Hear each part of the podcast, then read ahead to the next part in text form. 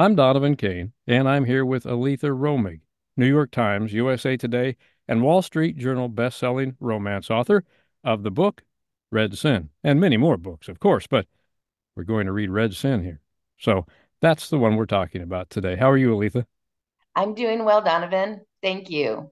Thanks for being on the show again. And uh, so this is something a little different for the show. We have an entire romance novel, very good book, of course, written by Aleatha Romig.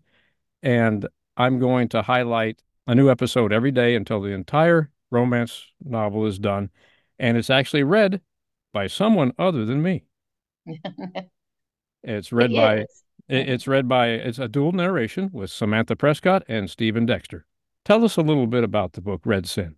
Okay, well, Red Sin is the first book in the Sin series, and it is where our two characters meet. Um, the story starts out, and my the heroine is has just found out that her fiance, this is not giving too much away, um, was not faithful to her. So a few weeks before her wedding, she takes off to go for a job interview, and she drives from Chicago up to northern Wisconsin and gets caught in a snowstorm. Um, and she is rescued by a mysterious man, and they spend some time in the in the cabin together and get to know one another and agree to part ways. But that wouldn't be a very fun story now, would it? So that's not where it ends. and and as I understand it, as uh, I've read some of this book uh, in uh, in excerpts and things, he is uh, a bit of a wolf kind of guy, huh? A Wolf of Wall Street. Um, I had somebody make me a teaser that had him actually turning into a wolf, and I don't do paranormal, so that wasn't what I meant. But a, a. Wolf of Wall of Wall Street, yes, he um, is pretty ruthless when it comes to business. Uh, he's made his fortune from nothing, and he's pretty. He's a reclusive billionaire. He um, prefers to be by himself or not around a lot of people because uh, he's had a lot of different things happen to him throughout the years, and he's done some things that are not too great either. Thus, the name Sin Series. And um, when he meets Julia, it things take a change, and he um, sees positive where he never saw it before. Well, it's a wonderful beginning to the book. You'll you'll see here very shortly when you listen to the first chapter. Uh, she is uh, driving down the, the highway in the middle of nowhere in a snowstorm, and she's not having a good day, is she? She's not. Um, and I do make a, I do want to say one thing that um, I make a comment about the snowflakes being as big as oranges. And I received a one star review saying that apparently the author's never been in a snowstorm. I'm actually from northern, well, I'm from northern Indiana and southern Michigan. So I've been in many snowstorms and I was exaggerating. They were just really big snowflakes. no, there there are orange-sized snowflakes. Come on. A little bit of imagination to get your point across. Exactly, exactly. Trying to get, trying to get the reader to understand, you know, just how dire her straits are as she's driving through this um, blinding snowstorm. Right. And uh, it it's a wonderful book. I hope you enjoyed the reading from uh, Samantha Prescott and Stephen Dexter on this. I think you will. And uh, again, there'll be a new episode every day until the entire romance novel is done. So I want to thank you very much. I was gonna say, Donovan, thank you for doing this. I'm so excited to have Red Sin on your program and have it out there and have other people get to hear it. And I hope everybody enjoys it. I think they will, but we have to we have one thing that we have to warn you about before you listen to this story. Go ahead and tell them what's going to happen once they listen to this story. They're going to want more. hmm That is So, that is the plan. So if you're not prepared for that, don't listen to this story. And that just, of course, makes you want to listen to it even more. So uh, it does have a cliffhanger at the end. Is that correct? It does, yes. It's it's a, a four part series, and um, it, there's a cliffhanger. But I promise, I love HEAs, but I make my characters work really, really hard for them. So it takes a little time to get there. It's wonderful. I love getting into the world of a story. And you get into a world of a story and it ends too soon, and you're like, what? What? Where are they? So, uh, no, that's perfect if you ask me. You get into a world that you like so much and you want to keep following those characters. And I think that's going to happen to you when you listen to this uh, audiobook by Aleatha Romig. So thank you for being with me on the show, Aleatha. We're going to start this story, and I know that you're going to like Red Sin, written by Aleatha Romig. Thank you so much. I'm Donovan Kane. I'm proud to present to you the entire audiobook of Red Sin, book number one of Aleatha Romig's Sin series. Read to you by Samantha Prescott and Stephen Dexter. Have you been Aleatha? You're about to be. Red Sin. Red is the color of blood, sacrifice, danger, and courage. It's also associated with heat, passion, and sexuality. When two people meet unexpectedly with an inexplicable attraction that defies common understanding, it can be called Red Sin. And now, Red Sin, book number one of the Sin series, written by New York Times, USA Today, and Wall Street Journal best-selling author Aleatha Romig. Read to you by Samantha Prescott and Stephen Dexter.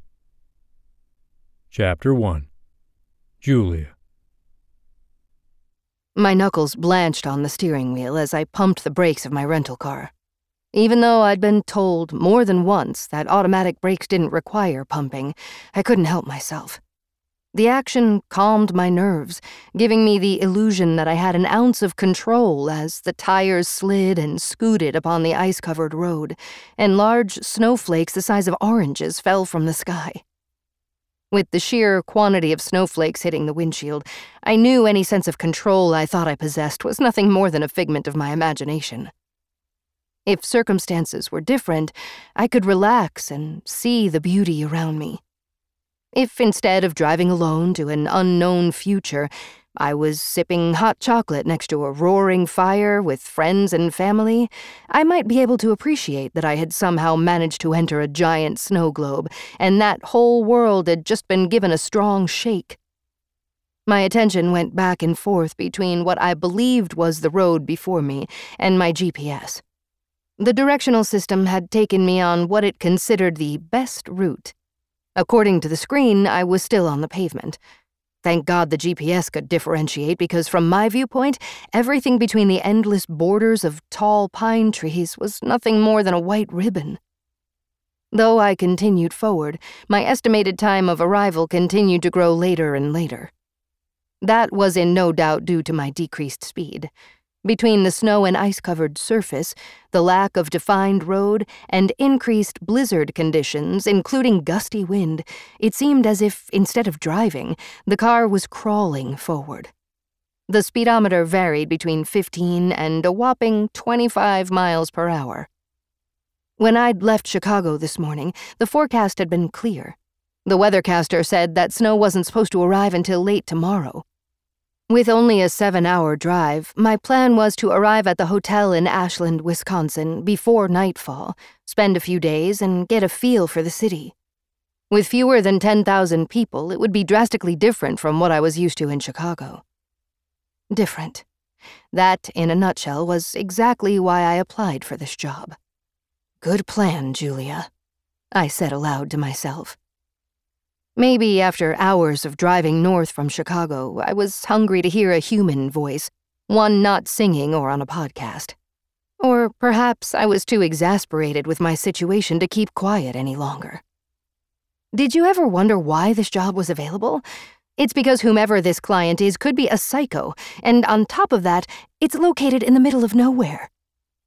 Sadly, nowhere was exactly what I'd sought. Going back to my analogy of a shaken snow globe, that was my life. Shaken. Hours of driving had given me a new perspective, one that benefited from a bit of distance. I knew there were many people who faced greater obstacles and more adversity. I also wasn't the princess in the ivory tower that many believed me to be. My eyes narrowed as I tried to make out the road before me. The headlights created a tunnel of illumination filled with glistening large snowflakes above a thick white blanket. Come on, you can make it. Just. I looked again at the GPS. Another hour. My stomach growled as I held tighter to the steering wheel, feeling the way the wind gusts pushed me sideways. I shook my head, wondering if I'd see any signs of civilization a gas station or small town.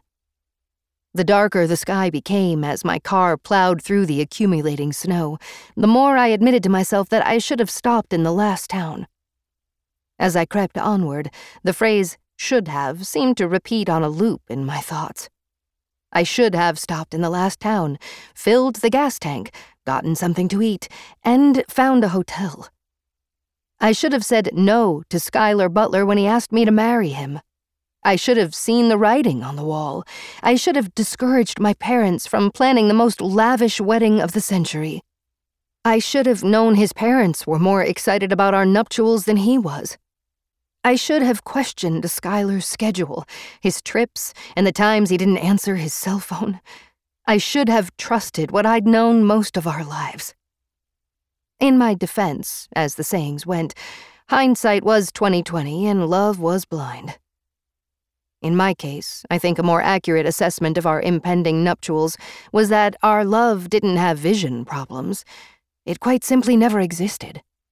Not in the way that made your heart beat faster or your mouth go dry.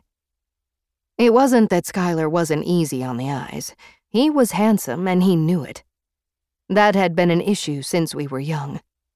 Schuyler was also capable when it came to foreplay.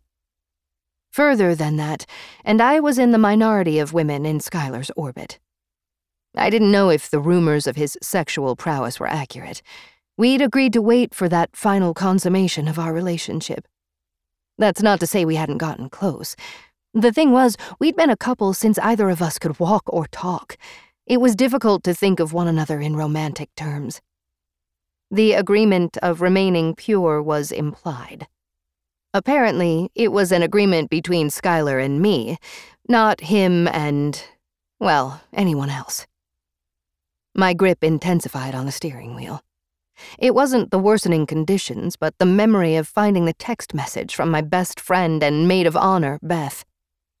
Let me backtrack. A year ago, at a large holiday gathering surrounded by family and friends, along with some of the most powerful people in both our family's world, Schuyler took my hand and, on bended knee, proposed. Like everything else in his life, the entire scene was a performance. My smile and acceptance weren't as important as the hushed whispers, the pregnant pause waiting for my answer, and the cheers from the crowd when I said yes. And then my fiance was off for cigars and bourbon with our fathers and others in the same social sphere to celebrate the uniting of our families. It wasn't as if I were forgotten.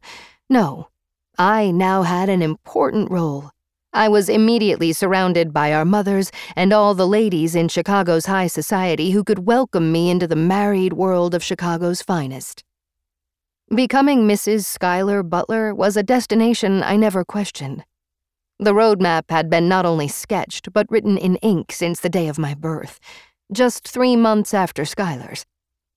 Time moved on, my wedding showers were completed, our newly constructed home was mostly finished, filled with gifts and all the luxuries money could buy. Our two week overseas honeymoon trip was booked, and RSVPs to the big day were coming in by the hundreds. Our wedding was set for New Year's Eve. It will be, was to be, the event of the decade. No expense had been spared for the union of Julia McGrath and Schuyler Butler. This was not only a love story, according to all the society pages, but the business deal of the century. My family lost majority interest in privately owned Wade Pharmaceutical before fiscal year 2000, when our stockhold went below 50%. The reasons could be cited as bad management, the economy, or a number of decisions that didn't pan out. Regardless, my family lost what we'd possessed since my great grandfather founded the company. My family's controlling interest existed by a paper thin margin. Dad blamed it all on my grandfather's decision to offer shares of Wade, a privately held company, to outside investors. Over time, the chosen investors sold to others, increasing the number of investors, weakening my family's influence, and increasing liability. As was spelled out in my grandfather's will, our family's shares of Wade Pharmaceutical would transfer to me upon my fulfillment of his criteria, the final step being marriage. The Butlers held 25% of Wade stock. By combining the Butler and McGrath stock, the founding family could once again fend off attacks from Big Pharma. It was my father's constant belief that a coup was in the works. He believed that the giants in the industry were picking up shares here, with another there to swoop in and swallow up Wade. With my family's 39% and the butler's 25, Wade would be secure. The evening after my last bridal shower and a week before Christmas, Skylar and I were to attend a charity event at the Chicago Philharmonic. Before the performance, we drove out to our new estate, west of the city on a sprawling 10 acre plot of land, our future home. Skylar had laid his phone on the kitchen counter before going out back to check on some last minute construction changes. Our wedding was only two weeks away, and the house needed to be ready upon our return from our honeymoon. When I saw my best friend's name flash on the screen of his phone, I envisioned a planned pre wedding surprise. I justified that she'd call Skylar. After all, we'd all known one another for years, and also, she was the maid of honor in our wedding. Opening the text message, I was, without a doubt, surprised. Oh no! My scream echoed as the rental car lost its traction and began to spin, flinging me from the thoughts of the recent past to the here and now. Still a ways from my destination, my life flashed before my eyes as the white ribbon appeared to be replaced by trees and then back to the ribbon. Like a child's top, I continued around and around. In those visions, I saw Skylar and myself as we were growing children. I recalled my desire to pursue literature and journalism, an unacceptable major for the future owner of a pharmaceutical company. Double majoring in business and literature, I squeezed in a minor in journalism from Northwestern. The academic road took me an additional semester, allowing me to complete my degree in time for the grand engagement.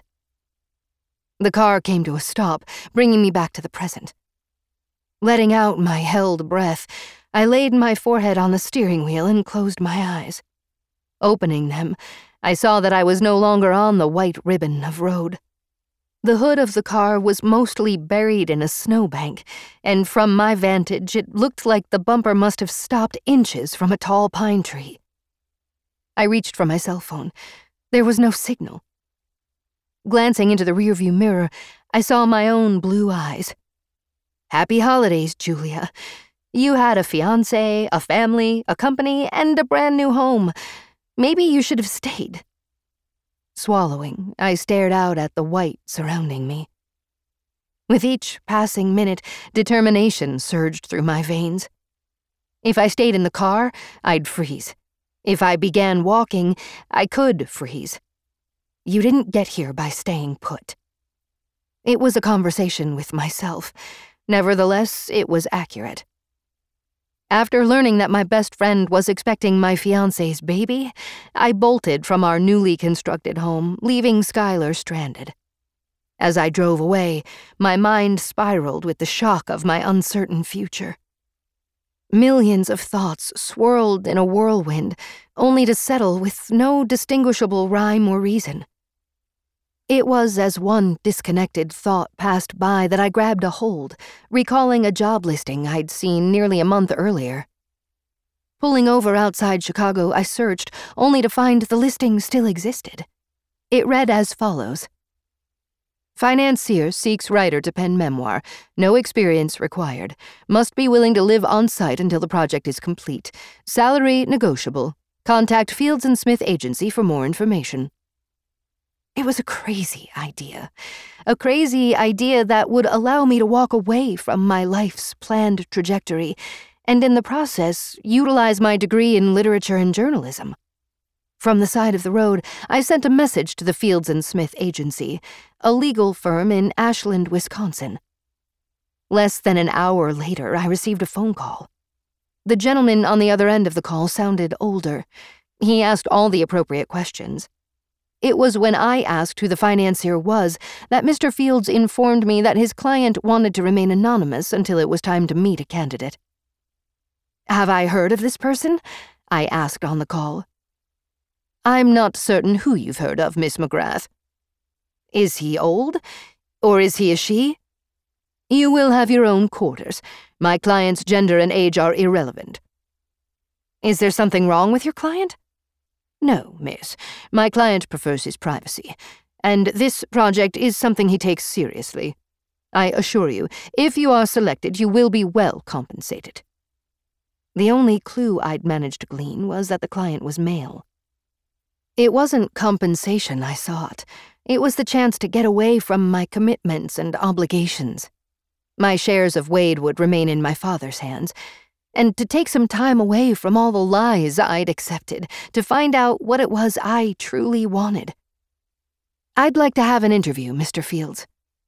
How soon can you get to Ashland? In a few days. There is the holiday. I am aware, Mr. Fields, but I'd like to move on to this opportunity or to something else. My note to my parents simply said that the wedding was cancelled and I would be in touch. Throwing clothes and cosmetics into two suitcases, I waited until morning and began to drive. Hell, I didn't even know who this client was who wanted privacy. I envisioned an old man on death's door with war stories to tell, stories he felt would be relevant to someone.